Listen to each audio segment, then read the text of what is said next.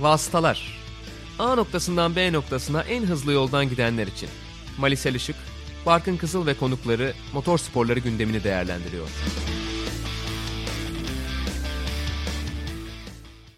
Socrates Podcast'te Vasıtaların 62. bölümüne hoş geldiniz. Soçi'deki Rusya Grand Prix'sinin ardından sizlerle birlikteyiz 3. sezonumuzun 19. bölümünde. Ben Barkın Kızıl, Malise Işık'la beraber inanılmaz bir yarışı konuşacağız. O yüzden de nereden başlayacağımız aslında önemli bir soru işareti ama sıralama turlarından başlarız diyoruz. Yani gerçekten çok uzun süre sonra çok farklı bir sıralama seansı oldu ve İlk kez çok uzun yılların ardından McLaren, Williams ve onlarla beraber de Ferrari ilk 3 sırayı paylaştılar sıralama turlarında. Mali, biraz araştırdın sen de, ben de baktım aslında. Birbirimizden haberimiz yokken ikimiz de bakmışız. Senin bulduğun son bu sıralama McLaren, Ferrari, Williams sıralaması 2012 İspanya Grand Prix'si. Orada da Lewis Hamilton, Pastor Maldonado ve Fernando Alonso'nun arka arkaya sıralandığını görüyoruz ki ben bunlara 3 büyükler dedim biliyorsun Twitter üzerinden. Biraz o yüzden sıralamalarla başlayalım istersen. Evet, yani tek tek bakmadım açıkçası ama arada kaçırdığım bir şey var mıdır diye düşünüyorum. Yayına girmeden önce de, kayda girmeden önce de seninle bahsettik. Ya bir yerde McLaren çok düşüyor, bir yerde Ferrari'nin önde olma ihtimali çok yok. Williams'ınki zaten çok daha dar bir aralık. O işte Williams'ın önde olma ihtimali içerisinde Ferrari ile McLaren'ı aynı yerde denk getirmek falan çok da mümkün değil diye. Yani tamamen bütün şeyleri, veri tabanını, sonuçları tek tek incelemedim belki ama en makulü 2012 İspanya Grand Prix'si gibi geldi. Bir de zaten garip bir sıralama turlarıydı. İspanya Grand Prix'sinde sezon çok ilginç başlamıştı tabii ki. 7 yarış 7 galip. Zaten Pastor Maldonado da gidip orada yarışı kazanmıştı. Orası ayrı bir hikaye. Ama burada zemin şartlarıyla alakalı absürt bir durumda ortaya çıktığı için aslında hava şartlarından dolayı böyle bir sıralama turu ortaya çıkmıştı. Ya açıkçası yağmurdan ne kadar, ya bu hafta sonunun en önemli noktası şu oldu. Hangi noktada yağmur lastiğine geçilmeli, hangi noktada yağmur lastiğinden kuruyan pistte kuru zemin lastiğine geçilmeli. Sıralamada kuru zemin lastiğine ne zaman geçilmesi gerektiğini gördük. Mercedesler birazcık geç kaldıkları için zaten soğuk pistte lastik ısıtma konusunda problem yaşarken ciddi anlamda dezavantajlı oldular ki yani belki de çok rahat bir, yani ya kuru zeminde başlayıp biten ya da ıslak zeminde başlayıp biten bir sıralama turlarında çok rahat bir şekilde 1-2 olabilecekleri bir durum varken bir anda kendilerini ilk çizginin uzağında buldular. İkinci çizgiyi George Russell'la paylaştı Lewis Hamilton ki yani önümüzdeki yıla hafiften hazırlıkta yapıyor gibi George Russell. Hani beni buralarda gördüğünde sen kimsin deyip beni sağa sola şikayet etme, ben buralarda olacağım. Beni birazcık tanı diyor herhalde. Evet, yani çok iyi bir turdu. Startı vardı bu arada. Onu da söyleyelim. Evet, oraya zaten geleceğiz. Bir de sıralama turlarında Pierre Gazi ile Sebastian Vettel'in bayağı sinirlendiğini gördük. Onlar da işte Q3 hedeflerini gerçekleştiremedikleri için biraz dövündüler. En hırslı gördüğüm iki isim onlardı. Bir de tabii cumartesi günü de aslında yağmur vardı ve 3. serbest antrenman seansı tamamen iptal oldu. Hatta sıralama acaba pazar gününe kalır mı şüphesi de herhalde düştü içimize ama kalmadı sonuç olarak. O şartlarda öyle enteresan bir sıralama getirdi. Enteresan bir ilk üç getirdi en azından. Dostluk kazandı diyebiliriz tabii. Çok yakın iki arkadaş Norris ve Sainz ilk çizgiyi paylaştılar. Gerçekten. Bir de yani Perez'in tek tur performansı da ikimizin de çok güvenmediğini görüyorum. Çünkü sen de az önce Hamilton'la Bottas'ı ilk çizgiyi rahat kapatabilirlerdi dedin. Ama Perez'i çok anamadık oralarda. Yine yarış performansı olarak fena değildi aslında. Yağmura kadar özellikle sanki yani bu yarıştan istediği sonucun daha ötesinde bir noktada ayrılabileceğini de düşünüyordum ben ama sonuç olarak o da 9.'lukta kaldı. Onun da yine sıralamada çok parlak performans ortaya koymadığını söyleyelim istersen. Yani tabii sadece Perez'le de alakalı değil. Mercedes Red Bull'dan çok üstün göründü de o yüzden bu arada. Yani evet, Perez'in tek tur performansına çok fazla güvenmiyorum, o doğru ama yani Verstappen grid cezası almıyor olsaydı da Mercedes favori olurdu mutlaka sıralama turlarında.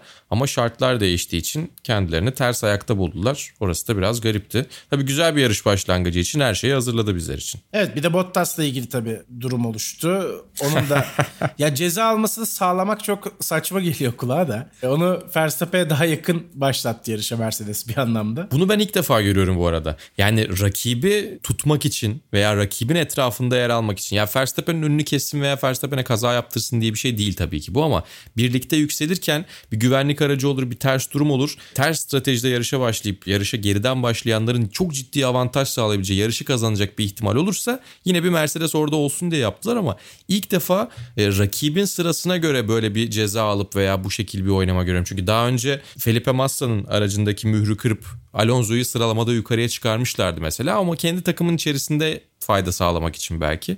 Ama yani ben dediğim gibi savunma amaçlı, diğer tarafı cover etme amaçlı ilk defa gördüm böyle bir şey. Vardır belki, ben unutmuşumdur ama çok ilginç bir taktik hamleydi. Mercedes'in kendine çok güvendiği bir yerde bile, aslında Soçi'de bile böyle bir şeye ihtiyaç duyması şampiyonluğun ne kadar kızıştığını gösteriyor. Ki bence denenebilir bir şeydi. Tabii Bottas İlk hamlede Verstappen'e geçilince birazcık boşa çıktı o durum. Ya bu arada çok kolay geçildi ama geçişte bir o kadar güzeldi, onu da söyleyeyim. Güzel yani, tabii evet. Hakikaten o frenlemeyi öyle sıfır blokaj, hiç çizgiyi kaçırmadan gerçekleştirmek kolay iş değil. Verstappen çok iyi geçti Bottas'ı. Ama yani Bottas açısından da bakıyorum şimdi böyle bir pozisyona sokulduktan sonra da bilmiyorum, belki de çok da hırslı yarışmamış olabilir. Yani ondan gördüğümüz hareketler, demeçlerinde evet, yardım edeceğim diyor ama pistte çok yardım ediyor mu, ben pek emin değilim açıkçası. Bu saatten yani sonra hele çok yüksek değil.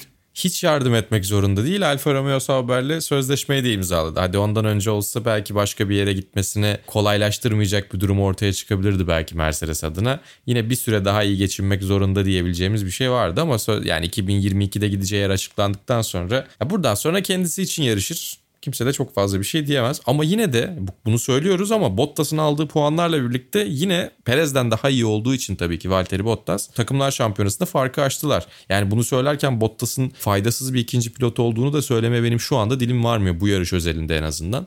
Yine çünkü daha iyi olabilecek olmasına rağmen.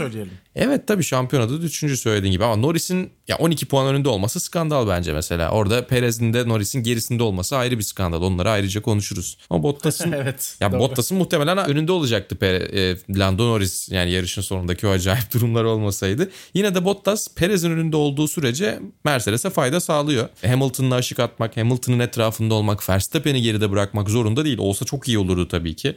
Böyle olduğu sezonlar geçirdi ama o zaman da Red Bull bu kadar güçlü değildi. Yani birinci pilotların arasına girebilmek öyle çok kolay değil belki de, bilmiyorum önümüzdeki yıl dengeler nasıl olur ama George Russell'ın da Hamilton ve Verstappen'in arkasında ama Perez'in önünde olması Mercedes'in yine işine yarayacaktır. Sadece strateji anlamında çoğu yarışta elini zorlaştırıyordu ama dediğim gibi Perez de artık Bottas gibi artısı da eksisi de benziyor birbirlerine. O açıdan bakıldığında Bottas için kötü bir yarış değildi ama çok daha kötü olabilirdi. Yani 5. bitirmesi yanıltmasın bence.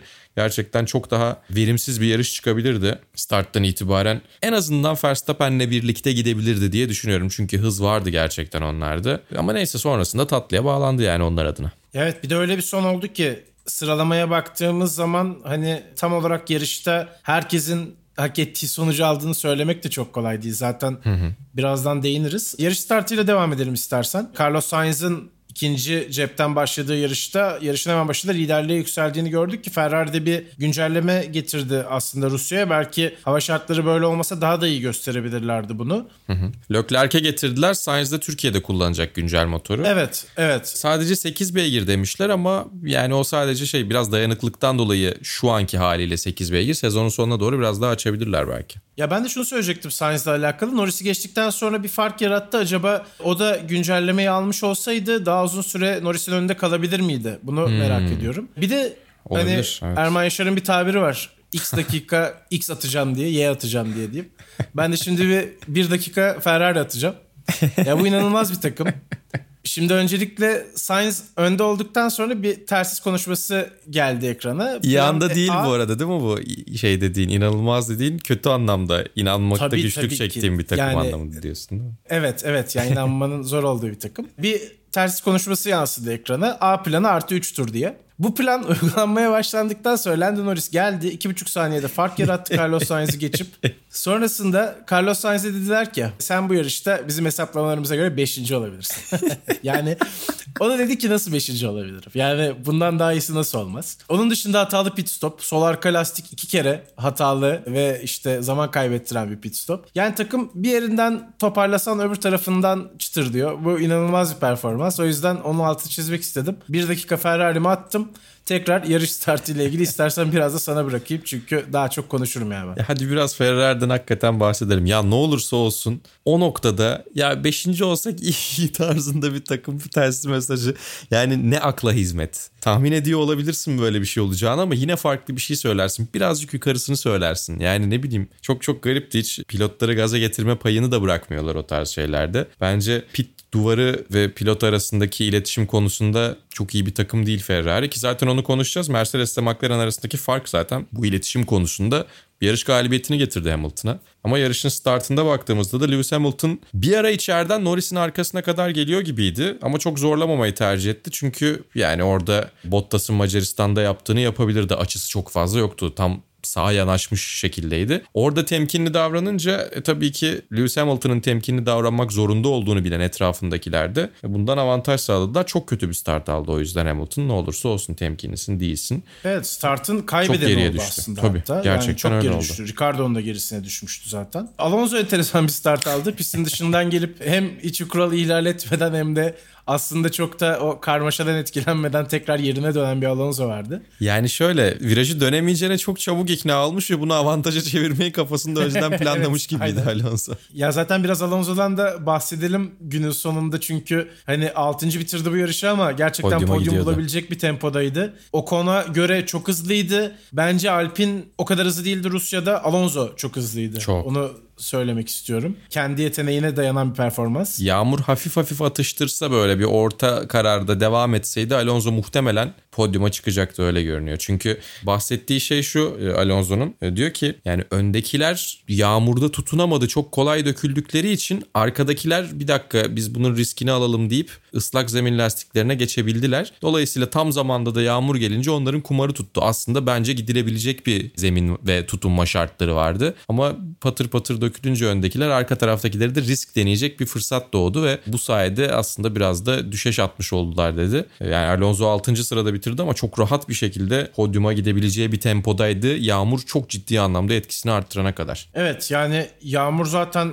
dönüm noktası ama oraya gelmeden önce istersen biraz da pit stopları konuşalım. Pit stop penceresinin başlamasından itibaren de çünkü ciddi sıralama değişiklikleri oldu. Yani burada tabii Lando Norris'i biraz övmek lazım. Perez'i biraz övmek lazım. Onlar çok iyi lastik korudular gerçekten. Çok uzun kaldılar pist üstünde. Leclerc için de belki hatta aynısını söyleyebiliriz ama o da çok kötü bitirdi yarışı. Hem işte yağmurun etkisiyle otomobili zaten tamamen kontrolünü kaybetti. Yapacak da çok bir şey yok bu arada eleştirmek için söylemiyorum ama Leclerc'in de bence 15.likten daha iyisini hak ettiği bir yarıştı bu. İlk 5'te bitirebilirdi yani gerçekten rahatlıkla. Bazı üstteki isimlerin çok aşağılarda bazı çok aşağıdaki isimlerin de daha yukarılarda olması gerekiyordu. O anlamda zaten yağmurun etkisi oldu. Bir de pit stoplarla ilgili tabii Leclerc dedik, Perez dedik lastik koruyanlar arasında ama Ricardo'yu da buraya dahil edelim. Yani o lastik koruma performanslarını o emeklere çok yazık olan pit stoplar da gördük bir yandan. Bu bahsettiğin 3 isimde yavaş pit stop yaşadı maalesef. Leclerc, Perez ve Ricardo. Ya evet hani pit stopları biraz yavaşlatalım daha güvenli hale gelsin derken herhalde tam olarak da bunu kastetmiyordu bence Formula 1 yönetimi. Ama bence etkisi var çünkü lazım. Kas hafızasını birazcık oynattığın zaman hatalar yapılabiliyor diye düşünüyorum ben. Şu anda prosedürü çok uzun zamandır yaptıkları, her hafta sonu yüzlerce, sezon boyunca da binlerce kez yaptıkları prosedürü bir ufak şeyle değiştiriyorlar. Tamamen değişse sıfırdan da başlayabilirler. Bildikleri şeyi birazcık ucundan değiştirince, onu güncelleyince bu tarz hatalar daha fazla yer alıyor olabilir. Evet zaten ya kesin öyle bu arada bence. Ama yani şöyle söyleyeyim, yarışa etki etme anlamında pit ekibinin zaten hani çok büyük payı var. Ama şimdi daha böyle kritik bir rol oynuyorlar gibi oldu. Hani daha fazla zaman kaybediyorsunuz bir hatada. İşte 2 saniyelerden belki 5-6 saniyelere çıktı hatayla kaybedilen süre payı. O yüzden onların da bence yarışı etkisini arttıran bir durum oldu enteresan şekilde. Belki hani pit stoplar hızlandı. İşte Red Bull'un rekoru herhalde bu sezon kalacak. Öyle gözüküyor. Daha ileriye gitmeyecek gibi duruyor. Ya bu prosedür ama değişmediği sürece kalır zaten o rekor. Evet 1.88'e artık fiziksel olarak da inemiyorlar zaten yani. Daha kritik bir rol oynadıkları ama kesin. Yani o yüzden pit ekibine daha hani güvenen takımlar biraz daha avantajlı olacaklar. Daha doğrusu daha iyi iş çıkaran takımlar daha avantajlı olacaklar ki yani Red Bull'un biz hep pit stop performansından övgüyle bahsediyoruz. İşte bugün ki aynı gün kaydediyoruz. Onun da spoilerını vermiş oldum. Perez'le ilgili çok büyük sıkıntı yaşadılar. Yani kime olacağı da hiç belli olmuyor herhalde. Öyle diyebiliriz. Tabii yani çok güzel bir görsel görmüştüm. Burada podcast'te artık yani 60 bölümü geride bıraktıktan sonra 62. bölümde meme anlatır hale geldim. Ne yapacağız bilmiyorum, çok kötü bir noktaya geldik ama Toto Wolff'ün pit stoplar hızlandırılsın demesiyle başlayan süreç Max Verstappen'in aracının Lewis Hamilton'ın tepesinde olduğu bir Monza ile sona erdi orada. Çünkü biliyorsun sol arka, zannediyorum sol arka, %100 emin değilim ama lastik elemanlarından bir tanesi konfirmasyon onay tuşuna basmadığı için lastik tabancasındaki o kadar geride pit stopu tamamladı Verstappen ve sonrasında Hamilton'la kafa kafaya denk geldiler. İlginç bir kelebek etkisiydi o da gerçekten. Yani belki de Toto Wolff'un bu çabaları olmasaydı Monza'da o kazayı görmeyecektik. Böyle baktığında da çok ilginç. Yani sezona o pit stoplar çoktan etki etti zaten. Böyle dolaylı yollardan da direkt olarak da. Ve senin de söylediğin gibi bence de artık çok daha kritik etkiler yapıyorlar. Çünkü çok kısa aralıklar var. Yani geri döndüğünde trafiğe dönebilme ihtimalim var. Onun dışında ya bu hep olan bir şey ama bu sezon daha sıklıkla görüyoruz diye düşünüyorum.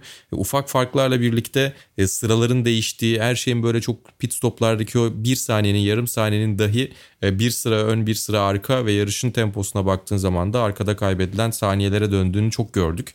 O yüzden bu sezon belki bana öyle geliyordur, belki bize öyle geliyordur ama sanki bana da öyle geliyor. Senin söylediğine katılıyorum yani çok daha fazla etki ediyor gibi. Evet zaten yani aslında yarışın sonunda da pit stoplar etki oldu. İstersen orada pit duvarı da var ama ya. Ya tabii.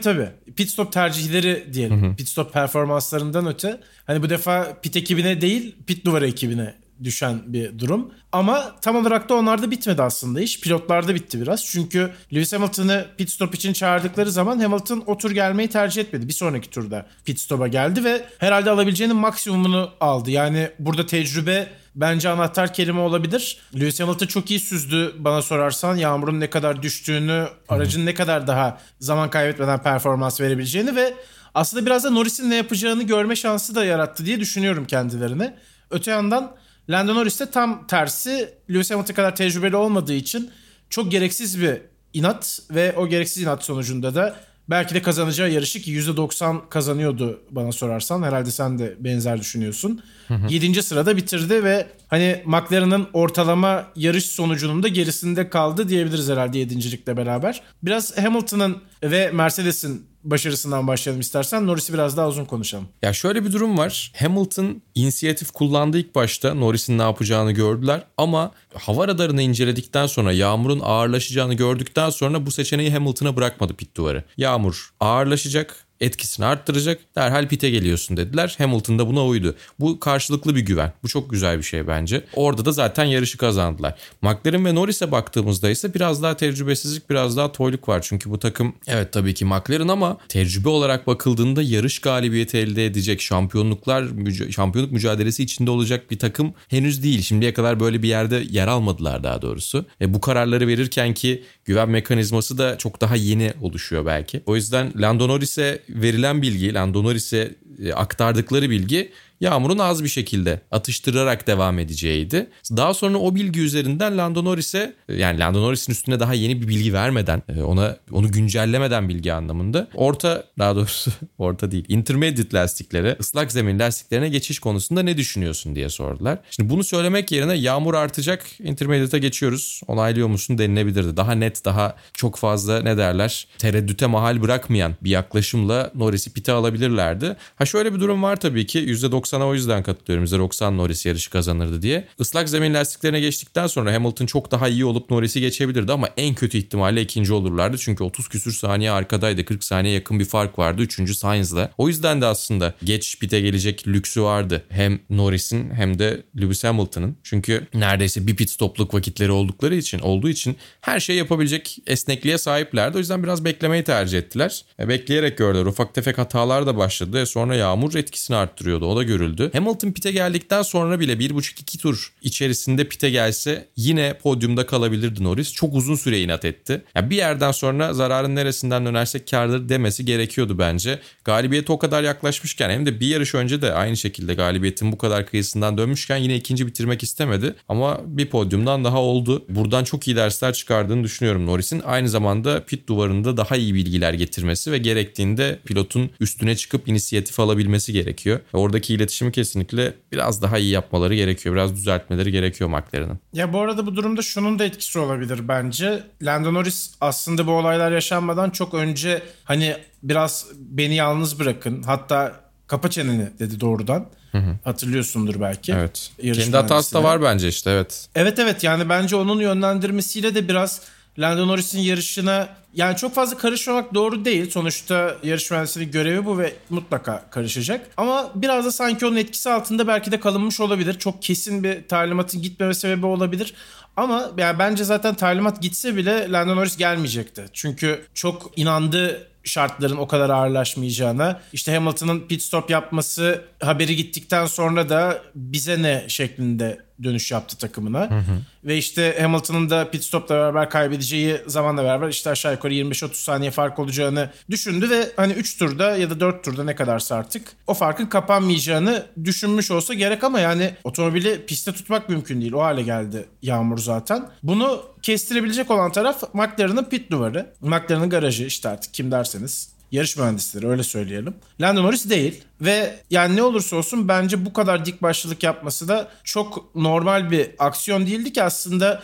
Hani biz hep söylüyoruz, önde giden sürücünün biraz daha dezavantajı var işte stratejik hamleleri yapmak konusunda. Hı hı. Çünkü arkadan takip eden rakibe göre pozisyon alıp ona göre kararlar çıkartabiliyor. Ama Lando Norris için durum böyle de değildi. McLaren pit ekibinin, Mercedes pit ekibinin önceden hazırlandığını gördüler. O noktada Mercedes'in McLaren'ı bir şekilde hani kandırması, pit görevlerini çıkartıp sonrasında Hamilton'ı almaması gibi bir durum da çok mantıklı gözükmüyordu hava radarına baktığımız zaman. Hı hı. Dolayısıyla bence ne olursa olsun Lando Norris de bitti biraz karar ve tamamen kendi kaybettiği bir yarış oldu diye düşünüyorum, ama hani bunu da öyle ona çok yüklenmek için söylemiyorum aslında. Kendisi de bence çok büyük bir ders çıkartmıştır. Yani büyük şampiyonların böyle kararlar verip sonunda da kazandığını görüyoruz, kaybettiğini de görebiliyoruz bazen. Lando Norris'te de şampiyonluk kumaşı bence kesinlikle var. Ama biraz erken oldu sanki böyle bir karar alıp kendisi uygulaması için. Ya evet, ama bu tarz şeyler yani işte bir kısmı suçun pit duvarında, bir kısmı Lando Norris'te. Sen de söyledin işte büyük şampiyonlar buradan bir şeyler öğreniyorlar diye. İşte bugün Formula 1'deki 100. yarışını kazanan adam 2007'de neredeyse artık kanvası görünen, artık o içindeki parçaları ortaya çıkan lastikle pistte kalmaya devam ettiği için çaylak sezonda şampiyonluğu kaçırmıştı. O çok büyük bir saçma durumdu. Hem takım adına, pit duvarı adına, hem Lewis Hamilton adına bu kararı çok daha önceden vermeleri gerekiyordu belki. Ama oradan ders çıkarıp sonrasında yıllar sonra Türkiye Grand Prix'sinde kazanırken daha doğru lastik kararları verebilecek bir hale geldi. Yani ders çıkaran pilotlar için tabii ki evet öğretici bir tecrübe, ama yani buradan galibiyetle çıkıp da yine bir şeyler öğrenebilirlerdi bence. Yani bir şeyler öğrenmek için illa kaybetmelerine gerek yoktu. Ama tabii çok tatsız olduğunu da düşünüyorum. Çünkü yani yağmur hiç gelmemiş olsaydı çok rahat bir şekilde yarış kazanacaktı. Yaklaşmasına izin vermiyordu Lewis Hamilton'ın Lando Norris. Önce yağmur hafiften atıştırdı. Şöyle bir planlar sarsıldı. Ardından da her şey tepetaklak oldu. Onun yerinde olmak istemezdim bugün. Ama yapacak bir şey yok buradan sonra. Önümüzdeki yıllarda şampiyonluk mücadelesi verecekse, ki ben verebileceğine inanıyorum. Hem McLaren, Mercedes kendisini çok güzel bir şekilde yeniden tanımlayan bir oluşum oldu. Hem de gayet yetenekli iki pilotları var. Hem de Ricardo kendini bulmuşken özellikle Monza'daki galibiyetle birlikte mutlaka şampiyonluk mücadelesi vereceklerdir. O zaman buradan öğrendikleri hem takımın hem de pilotların işine yarayacak. O zaman biraz günün kazananlarına geçelim. Hamilton kariyerinin 100. galibiyetini aldı. Formula 1 tarihinde en çok zafer alan isim zaten kendisi. O rekorun çıtasını biraz daha yukarılara çekmeye devam ediyor. Lewis Hamilton'la ilgili zaten konuşmuş olduk biraz. İşte Mercedes'in doğru işlettiği planlar, Hamilton'ın yine hatasına yakın sürüşü, ki o da biraz aslında dedikoduların göbeğinde bulmuştu kendisini. Pit duvarına yaptığı temas sonrası da sıralama turlarında acaba baskıyı mı hissediyor diye, ki ben çok katılmıyorum buna aslında. Yani hani 100 kere 1000 kere pit stop yapan bir sürücü ve hani pite girerken... Bu sezon bir şey var ama Hamilton'da. Ama pite girerken o baskıyı hissettiğini ben sanmıyorum. Yani pist üstünde rakibi gelirken, özellikle Verstappen gelirken ya da o Verstappen'e doğru gelirken belki bunları düşünüyor olabilir ama... Doğru, yani sıralama turlarında pit girişinde baskıdan olmaz o. Evet, doğru, haklısın. O sadece çok bir hata. Çok sanmıyorum. bir basit hata yaptığını düşünüyorum. Onun dışında bence Hamilton'ın gerçekten güzel geçirdiği bir hafta sonu oldu ama esas büyük konu burada Verstappen olmalı herhalde. Bu yarış belki de tamamen gözden çıkarttıkları işte ilk 5'in iyi bir sonuç olarak görülebileceği bir yarışken öyle oldu böyle oldu. Sonucunda da Max Verstappen bir şekilde ikinci oldu ki aslında yarışta da sanki hiç öyle ilk 3'e girebilecek bir performansı da göstermiyordu. Hatta bir noktada Alonso'ya geçildi eşit şartlarda. Sonrasında da bayağı bir süre Alonso'yu geçemedi. Hatta ben de şunu düşündüm. Belki Perez'le arka arkaya giderlerse Alonso aralarına girmeseydi işte Perez'le bir takım emriyle de yer değiştirebilirlerdi. Tabii. 5. bitireceği yarışı 7. bitirecek gibi gözüküyor diye düşünmedim değil Verstappen. Ama sonra işte neler oldu. Verstappen de ikinci oldu. Çok enteresan oldu onun için. Orta hamur lastiklerde çok zorlandı Verstappen. Tam o sırada da sert lastiklerle birlikte Hamilton pistte uçuyordu. O yüzden şampiyonluk açısından baktığımızda dengeler tam tersine doğru ilerliyor gibiydi. İlk başta çok iyi başladı yarışa. Çok iyi yerler, çok iyi sıra kazandı Verstappen. Çok da hızlı bir şekilde yükseldi zaten. İşte ilk 16 tur geride kaldığında kendisini ilk 10'un içerisine çoktan atmıştı. Zannediyorum 7. 6. sıra civarında da takılıyordu. Tabii ki pit stoplar falan da var bunların içerisinde ama ne olursa olsun. Yani Verstappen bir yerden sonra işler zorlaşmaya başlayınca çok doğru yerde bir kumar oynadılar. Tam doğru zamanda doğru lastiğe geçtiler. Ve o sayede de ikinciliği aldılar. Şöyle de bir senaryo var. Eğer Hamilton da Norris'e takılıp ona göre bütün stratejisini yapsaydı, başka hiç kimseye bakmasaydı Verstappen muhtemelen ikisini de geçip yarışı kazanabilirdi. O da çok acayip bir senaryo olurdu. Ya bir de Red Bull cephesinin aslında hadi biraz gözden çıkardığı yarış dedik. Lewis Hamilton'ın da sezonun bir noktasında çok muhtemel bir şekilde güç ünitesi değiştirerek ceza alması gibi bir durum olacak. Çok fazla yarış da kalmadı önümüzde. Buradan hani en az hasarla ayrıldığını da söyleyebiliriz Red Bull'un. Hadi hasar bile yok hatta öyle söyleyelim. Yani ikincilik çok iyi bir sonuç Verstappen. Takımlar şampiyonasında biraz var. O da herhangi bir yarışta olabilirdi. Bu yarışı çok normal başlayan ve biten bir yarışta görebilirdik bu sonuçları. Evet doğru. Yani Perez'in de 9. olması gerçekten normal bir yarışta da olabilirdi birkaç hatayla vesaire. Takımlar şampiyonasında tabii biraz bir daha Verstappen'lik fark var. 33 puan. Evet öyle aynen öyle. Hamilton'la Verstappen arasında da sadece 2 puan var. Soçi'nin ardından onu da bir kez daha hatırlatalım. Ya sezon yarım puanla mı bitecek? Oraya sezon doğru gidiyoruz sanki. Yarım buçuklu puanlar bitebilir. Da verildi ya. 1984'ten beri ilk defa yarım puanla biten bir sezon olursa hakikaten çok acayip olur. Ya gerçi yarım puanla bitmesi için bir yarım puanlık yarış daha lazım Mali. Onu da söyleyelim çünkü 246.5'a 244.5. Ha gerçi çünkü evet ikisi de yarım şar puan aldılar. Buçuku da yumuşatmadım bu arada. Doğru. 246. Olsun boş ver. Ben aritmetik bilimiyle çok ters düştüğüm için kimse senin telaffuzuna takılmamıştır orada. Doğru söylüyorsun. Her yerden perişan olduk. Çünkü hem Hamilton hem de Verstappen yarımşar puan almışlardı. Dolayısıyla olmaz evet. Olsun bir puana da razıyız. Yani yakın bitsin yeter. O zaman geçiyorum Ali. Diğerlerine konuşalım biraz.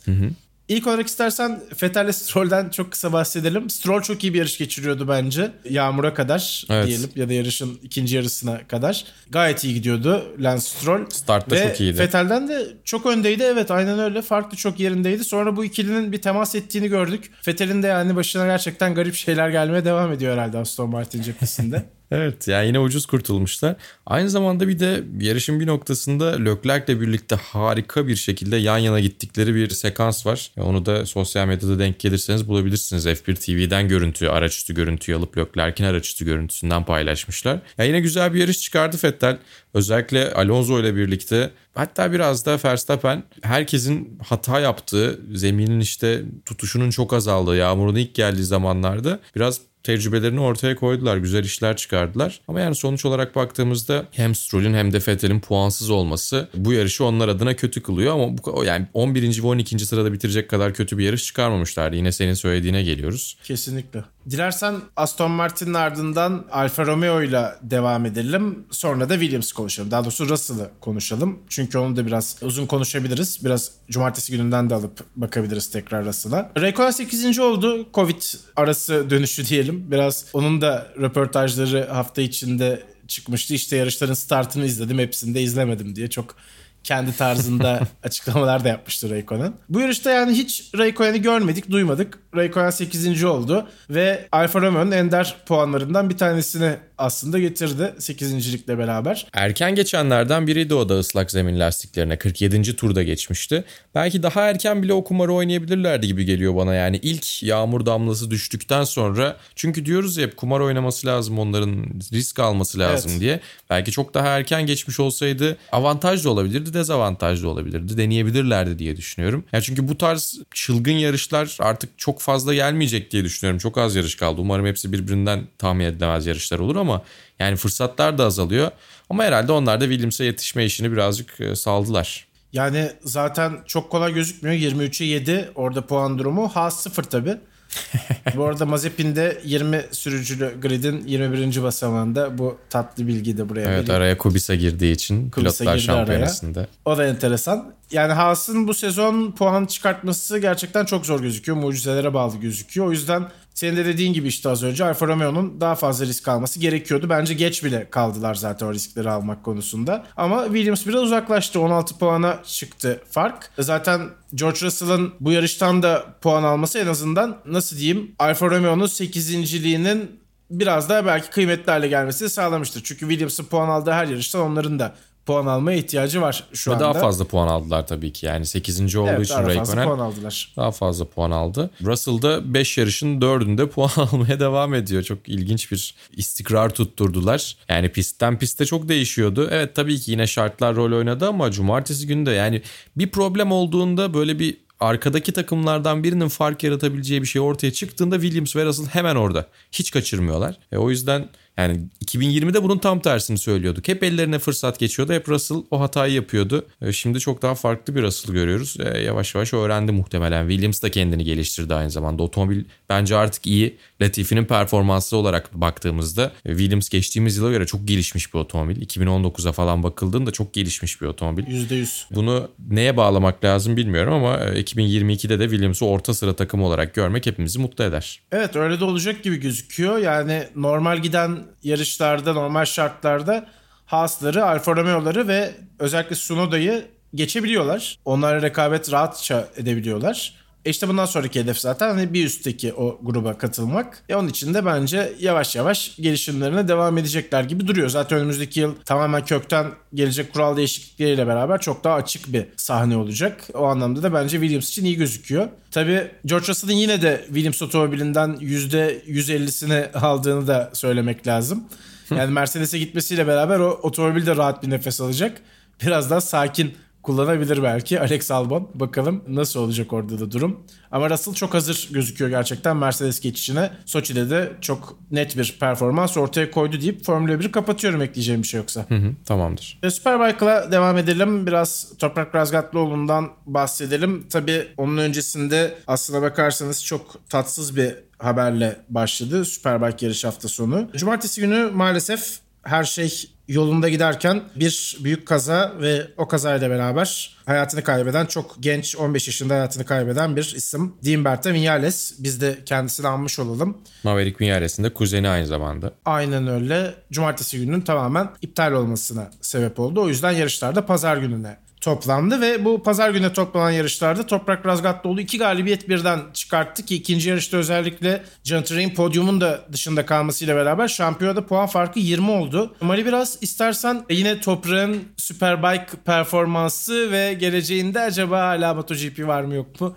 Yine ondan bahsedelim. Yani konuda dönüp dolaşıp buraya geliyor. Sezonun 10. galibiyetini elde etti ve yani gümbür gümbür şampiyonluğa gidiyor. Jonathan Rea gibi gerçekten çok mental anlamda kuvvetli bir sürücüye ciddi hatalar yaptırıyor ki yani Alvaro Bautista 13'te 13 ile başladığında o yarışların neredeyse tamamını ikinci sırada bitirip bizim de zamanımız gelecek deyip ardından çok ciddi bir farkla sezon sonu şampiyon olan bir Jonathan Rea'den bahsediyoruz. Ve Toprak şu anda Jonathan Rea'yi köşeye kıstırmış durumda. O Jonathan Rea'yi bir köşeye kıstırmış durumda. Müthiş, bence izlemesi de çok keyifli. Yani muhtemelen şampiyonluğa gidecek, sözleşmesini görmek lazım. Yani şampiyon olduktan sonra direkt olarak MotoGP'ye gidebiliyor mu? Ama şöyle bir durum var. MotoGP'ye herhangi bir takıma gitmek istiyor olsa zaten Petronas Yamaha ile, şimdi adı değişecek RNF Yamaha olacak, onunla anlaşırdı. Ama o fabrika Yamaha'sı istiyor. Direkt olarak şampiyonluğa oynayabileceği bir motosiklet istiyor. Onun için de 2 yıllık anlaşmasını devam ettirecek. Muhtemelen Franco Morbidelli'nin 2 senelik anlaşması var şimdi 2023 sonuna kadar. kadar. Oradan sonra belki bakabilirler. O arada belki birkaç kez